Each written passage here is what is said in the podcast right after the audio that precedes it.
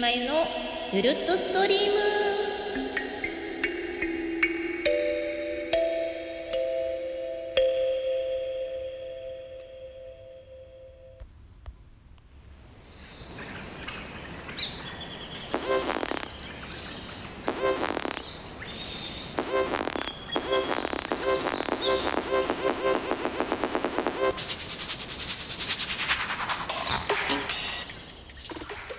んにちは、こんばんは、もしくはおはようございます。ちびまゆです。えー、2020年3月27日にお届けする、ちょっと久しぶりのエルトストリームです。年末に、えーと、去年の2019年の総決算みたいなそういう回をダダダダッと あのまとめてお届けして以来になるんじゃないかなねそんなわけで、えーと、今日はいつものあの本当のフリートークのお耳休めでお話ししてもいいかなとも思ったんだけど割とあのちょっと音楽に関係するお話したいことが多いのでゆるっとストリームの枠で 一応これ、ま、曲がりなりにもあの音楽トークの番組として作ってるのでこっちの方でお話ししてみようかなと思います。はいえーとそうでとあとまあちょっと3月が、まあ、今日この3月27日もそうなんだけど結構3月中ってあの私の中で音楽に関係することでなんかこう節目節目になったこととかすごくこう思い入れの深いそういうことに関わることが多い月なのでなんかちょっとその辺のなんというかこう不思議なスピリチュアルってまでいかないんだけど不思議なこう縁を感じる月なのでそんな話もちょっとできたらなと思うのではい。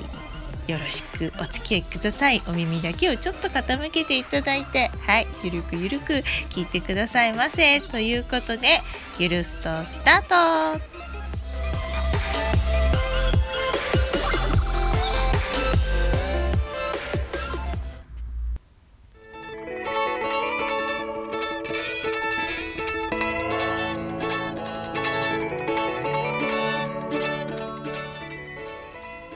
ことで、えーと、いつもだったらこの「ゆるストは」あのいくつかコーナーを設けてそのコーナーに沿っておしゃべりしていくんですけど、まあ、今回はちょっとそういうのなしでというか。ちょっとあのフリートーク的にお話ししてみようかなと思うので、はいあのまあ、ゆるっと聞いてください。とりあえず、えーと、オープニングはですね、えー、日曜作曲の方で公開させてもらっている私のオリジナルの「オープンセサミ」という曲で始めてみました。でその前のジングル的な えー、場所で鳴っていたのはカリンバというね、え、楽器です。これね親指ピアノとも言うんですけどもアフリカのあの民族楽器でとてもあの可愛らしくて綺麗でねあのほっこりとして優しい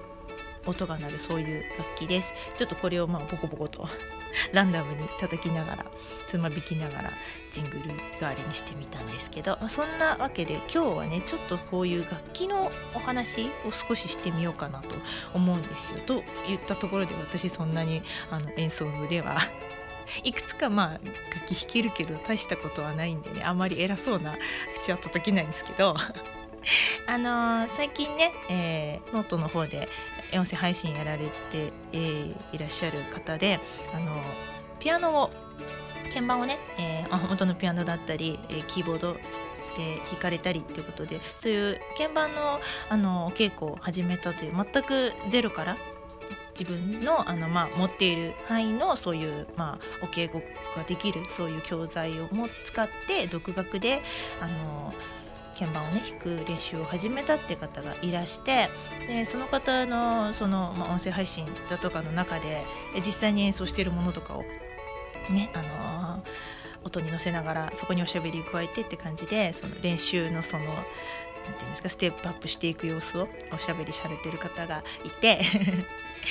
あの匠さんという、ね、方なんだけどよかったら皆さんもあのご存知の方もいらっしゃるかもしれないんですけど聞いてみて、ね、ください。あのとてもそれが素晴らしいなと思うし、うんあのまあ、そういうことね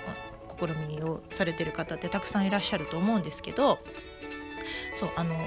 お稽古事ね特にこういう楽器とかなんとかって始めるのに早いも遅いもないと思うんですよね。もちろん小さいうちに始めてれば飲み込みも早いしたくさん練習する時間とかもね取れるから、あのー、子供のうちに始めてれば一番身にはつくとは思うんだけどやりたいと思った時がやっぱりこう始め時というか何でもね楽器に限らずそうなんだけどと思うからなんかすごくそれは素敵なことだなと思うし私自身もあの、まあ、今でこそウクレレだったり、まあ、さっきのカリンバカリンバは練習ってほどでもないけどカリンバだったりあの幼い頃からあの練習してたのは、まあ、鍵盤？ピアノ。で今はまああの電子系のキーボードで弾いてますけどそういう鍵盤とか。あの弾けるようにはなったけどそれも、うん、やっぱりこうあるきっかけがあって練習始めてそれであのちょっとずつちょっとずつ弾けるようになってきてることだから。そのうちのあのウクレレなんかはもう本当にもうそろそろ2年になるかな。そうぐらいになって。たしね。それも本当にあの独学で始めたことですしあの鍵盤に対してもあの本当のクラシックのあのピアノの弾き方って奏法っていうのは子どもの時に、まあ、小学校まで終わるまで6年間あの稽古をしてたけど今弾いてるようなその行動であの弾いていくっていうやり方は全然誰から教わったわけでもなくて自分で独学でそうあの弾けるようにしてきたものでそれも最初にチャレンジしたのは2012年とかなのでね初めてその弾き語りでライブをしようって決めた時にあの よっしゃっていうことで。練習を始めたのでだからそんなに今弾いているようなこうカバー曲を弾いたりなんなり弾き語りしたりとかっていうこのスタイルは本当あのまだ本当に日が浅いんだよねそういうこういう練習をしたりとかやれるようになったのは。なのでもう本当にまあ、今私40代だけどあのピアノだって鍵盤のコードで弾くように練習始めたのもまあほとんどもう40代入る直前ぐらいとかだからほんのこの何何年かの間で始めたことだし大人になってからだからね要するに始めたことなんでそれだってあのゆっくりゆっくりやっていけばちゃんとこうねあのある程度ものにはできるようになるんでなんかこういう今ねまあいろいろとこうお家で過ごす時間が増えたりする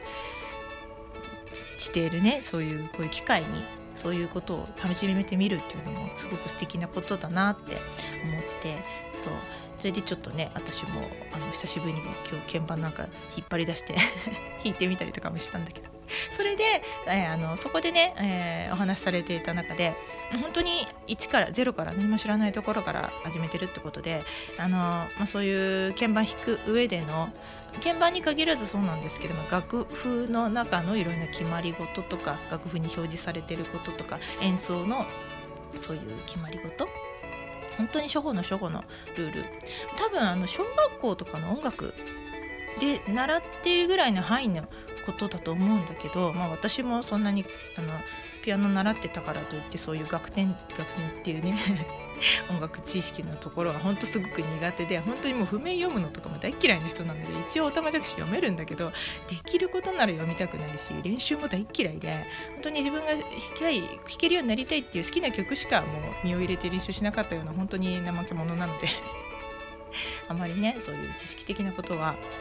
ないんですけどそこでいくつかお話しされていたあの疑問に思うようなことをお話しされていたのでちょっとまあ音声で説明ができればなと何か参考にしていただければなと思ってちょっとおしゃべりしてみようかなと思います。ここまでがなんか長くてうまく伝わってないかもしれない。であのなんだろうなまあそのドレミのね音符がおたまじゃくしが読めなかったりなんだりしてもで弾いたりとか例えばもう耳がいい方だったら耳コピという形で聞いたものをそのままこうなんか鍵盤だったらパンって叩けば音が出ますから他の楽器とかと違ってね。あのだからこう音でこうあこの音かなこの音かなって当ててって弾いてみたりだとかそういうこともできるしあの実際そのミュージシャンとかの中でも譜面読めない人とかねいっぱいいるからそうだから全然その読めないから弾けないってこともないと思うんだけどまあでも知ってるに越したことはないというそういういくつかあの基礎のこともあると思うんでその辺のお話をしようかなと思うんですけどあのー、その匠さんがおしゃべりされていた中のことだけをちょっとまあ拾ってご説明するとあのねその強弱記号ありますよね。あれをなんかこうなんだろうなってことをおしゃべりされていて例えばその、えー、F F F っていうのは何だろう、フォルティシモという強弱記号では最も強くっていうあれなんですけど。あでも3つもあるか。らフォルティシシモっていうのもあるからあれなんだけど。まあそう強く強く弾くっていう。でそれに対して、えーピアノという弱く弾くというものがあってそれが2つになるとピアニッシュモでごく弱。くで3つになるとピアニッシュモで最も弱くみたいなそういうね段階があったりするんですよね。でそれで順番に並べると一番弱いとこからいくと PPP でピアニッシュモ。でその上が PP でピアニッシュモ。で P 一つがピアノ。ここまでが弱いってところで MP ってなるとやや弱くというメゾピアノというねあの記号があるんですよね。それはあの弱くよりももうちょっと強めに弾いてもいいよっていうそういう、まあ、ちょっと曖昧なところになってくるんだけどこの辺から。メゾピアノというのがあって、まあ、普通の音量の部分がありでそこから今度逆に強くなっていくところに今と同じ法則で MF でメゾフォルテというのがあってこれはやや強く。でその上に F1 つでフォルテ強くがあって F が2つでフォルテシモで、えー、さうんささらに強くより強くかな。まあいろいろなんかその書き書かれ方であるかもしれないんだけど。で一番強いのが FFF であまり出てこないですけどね、えー、フォルテシシモで最も強くというそういうこうあの順番があるんですよね。そうなんかそういうのが分かるとあのまあそれはある程度曲がね全体的に弾けるようになった時にその曲のメリハリをつけるための強弱記号なのでそういうのをこうある程度弾けるようになったら今度はそこを気にしながら弾いていくといいですよというそういうものですね。うん、説明下手だな。あとまあその強弱記号でもあの表現の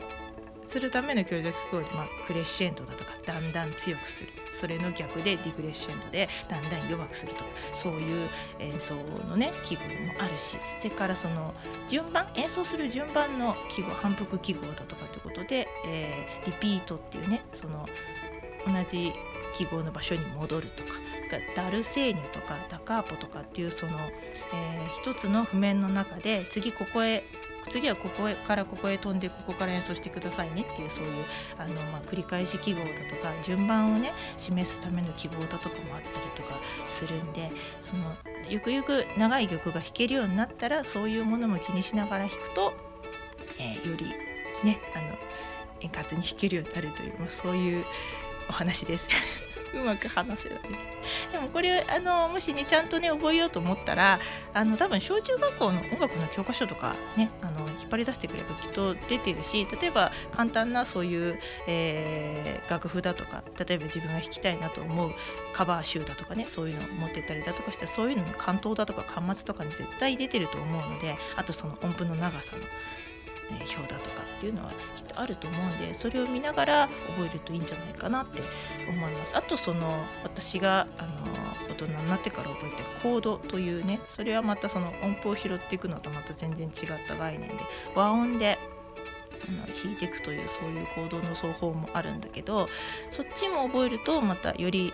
簡単にでしかも自分なりのこうアレンジを加えながら弾演奏したりとかできるようになるのでそれもまたきっと面白いと思います。うん、あの音符読むの苦手だなって人は先にコードを覚えていくのも手かもしれないなって思います。そのある程度コードをいくつか簡単に弾ける基本となるようなコードってあるのでそうそれをいくつか覚えるともうそれ覚えただけでその循環で1曲曲が弾けるようになったりとかっていうことも結構あるのでそうあのそういう方法でね演奏できるように練習していくのも手かなと、うん、やっぱりできてある程度できたっていう実感がないと練習って楽しくないと思うんですよね。ずっと分かんないな、うん、こうやってもできないねできないね。難しいね難しいなの繰り返しじゃあの楽しくないし楽しくないとやっぱもっと練習しようっていう気にもなれないと思うからできたっていうそのなんか達成感。あ今日ここまでできた。あ次の日はここまでできたっていう。分かったできたっていうその感覚をやっぱり味わいながら練習って進めていくのがいいなと私は思うのでなんかそういう自分に合ったやり方を見つけたり自分に合ってる楽器を見つけて演奏してみたりっていうのがいいんじゃないかなって思います。私はねたまたま子供の時に鍵盤をやっていて、まあ、もちろんコードの弾き方は知らなかったけど大人になってからそのコード弾きを覚えて鍵盤を弾くこと自体は体ではそういうことは、まあ、そう覚えていたので割とスムーズに入っていけたんだけどあのウクレレの方は全くやったことないとこから始めたんですけどそれでもそのなんか覚えるコツ自分に合ったそのレッスンの動画とかを見つけたりすることで楽しくあのあできたっていう感覚を覚えながら進めていけたのでなんかそういうのをね見つけるといいんじゃないかなって思います。うん、あの何の話してきたんだかぐちゃぐちゃになっちゃったんだけどもしなんか今年のねこういうあのたくさん自分のお家で過ごす時間がある時期に何か楽器を始めようかなとか思われてる方がいらしたら参考にしていただけたらと本当にまあその知識がないゼロから始めるって方じゃないとあの役に立たない本当の基礎のことだと思うんだけど今私が話したことって。でももしよければはいあの大人になってからでもねそのうまい覚え方とかうまいそのレッスンの仕方を見つければあのいろいろできるようになると思うんでみんなで音楽楽しめるといいですよね。うん、私もあのウクレレもねもっと上手になりたいなと思うしウクレレもすごく手軽でいいんですよ。うん、あのパッとこう持ってきてどこでも弾けたりとかするしね。そんなわけでなんか皆さんこれを機に楽器とかね音楽始めてみるのもいいかもしれないですよっていうお話でした。下手くそですいません。えっ、ー、とじゃあこの後は、えー、3月のいろんなお年に関わる3月の色の話。ちょっとしようかなと思うので、えー、長くなっちゃいますけどもちょっとお付き合いください。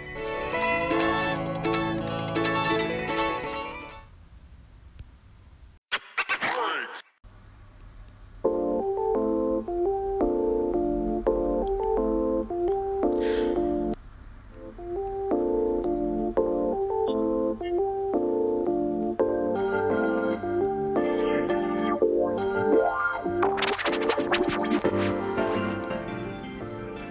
うことでここから先も、えー、またオリジナルです。えーと、日曜作曲で発表した「ソウルフルヒップホップビート」という曲を BGM に少しおしゃべりしたいと思います。ちょっとここまでもだいぶ長くなっちゃったんであのなるべくサクッとお話できるように頑張るね。えとここから先はもう本当に私事の話なんだけど、ま、冒頭でもちょっと言ったんですけど3月ってあの私のその音楽における人生の中でなんかいろいろと節目になったりとかなんかこう記念になったりだとかすごくこう何て言うのかな思い入れの深い日っていうのがすごく多くて、うん、なぜかね。日が多いんですけどまず今日3月27日っていうのはえー、20代の時に4年間やっていたバンドオリジナルのバンド「季節前ソング」というバンドがあるんですけどその、まあ、バンドの実質最後の活動をした日、うんあのまあ、完全にその解散というかバンドがなくなるのはもうちょっと後なんだけど、えー、立川のね、えー、ルミネさんで、インストアライブをやらせていただいたのがこの3月27日で2004年の話なんですけど。それがあの活動としては最後だったという、まあ、そういうのもありすごくこうなんかやっぱり毎年ねああって思う日なんですよね。あと、えー、まあガッと遡るんだけど一番最初の方からいくと3月の83月8日は、まあ、あの少し前にミワの日ってことであのみやちゃんのえ曲のことをね、えー、わっとノートのテキストでお話ししたことがあったんですけど、まあ、そのミワの日ということで私のすごく大きなルーツである、えー、ドリカムの吉田美和さんの、まあ、語呂合わせでね、えー、ミワの日ということで3月8日もすごく思い入れのある日です。でこの3と8って実は38歳の時に、えー三輪の日とも重なる38という数字38歳の時に初めてソロの名義で弾き語りのライブをしたのも383と8に縁があるんですよ。2000 2000何年だ？何年だ、うん、11年？12年だかな？逆算されると年が分かるけど。そうそこもすごく。なんかそこにかっこつけてわざわざそこに合わせたわけじゃないんだけどたまたま友達からねそのバンド時代の時から仲良かった、えー、同じようにバンドやっていてボーカルの仲間だったあのある女性のあの歌のね友達から一緒に弾き語りでライブやってみない？ってその彼女も弾き語りのライブは初めての挑戦だし2人であのツーマンライブ挑戦してみないってことで誘われてその年にやったんですよ。それがちょうど三輪の年だった。あこれは何か縁があるんだなと思って、うん、とてもじゃないけど無理だろうと思ったんだけどすごいもう本当に頑張りました、うん、一からね自分で弾き語りのその演奏とかそういうの独学で学んで38の三輪の年に初めてのソロの弾き語りのライブができた。そんな縁のあるのが3と8の日。でその翌年も、えー、同じその一緒にねライブやってくれたその彼女と2度目の弾き語りのソロの妻のライブをするんだけどそれが今度3939歳。で39の年。でなんかそれもやっぱり3と9その数字にすごくなんか意味があるなと思って感じたんですよね。そうそうやって3月はそういうあのことがあってであの3月のね、えー、16日3月16日だったと思うんだけどそのバンド時代に、えー、と初めてその自分たちと、まあ、もうもう一組の、えー、アーティストさんとツーマンで、えー、銘打ってライブ大きなライブを、えー、やらせていただいたのが3月16日でそこもすごくバンドとして意味のある日で私の人生としても歌ってきた人生としてもすごく大きなライブだったので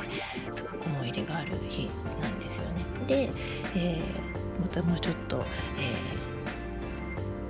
ー、数字がかさ、えー、多くなって3月21日これはついこの間もちょろっとつぶやきかなんかで話したんだけど、えー、そのルーツとなるドリカムのデビューの日が3月12 21日でであの、まあ、バンドのやってた時にねその3月21日をバンドとして初めてライブやる日にしようってことであの決めていて、うん、確か3月21日に初めてのその季節前ソングというオリジナルバンドとして初めてのライブかな。うん、えっ、ー、と何年だろう2001年とかだったと思う。その日もすごく思い入れのある日。そんな感じで3月とかまあその3とかね3に関わる、えー、数字絡んだ数字は私のなんかこう音楽歌ってきた中ですごくこういろんななんかこう、うん、節目となる数字だったり日にちだったりっていうのが多くて、うん、なのでなんか3月はいろいろ考えますね。うまく説明できてないけど、まあ、そんな感じではい。伝わったかな？本当の私事の,、はい、あのお話でした。まあでもなんかそういうのって皆さんにあると思うんだよね。なぜだかわからないけどなんかこう縁を感じる日だとか数字だとか何かこう意味があるんじゃないかって思うことってきっとあると思うんだけど面白いよなと思って。そんな話でした。今日が3月27日なのでねそんなことをちょっと振り返りつつおしゃべりしてみました。ということでエンディングです。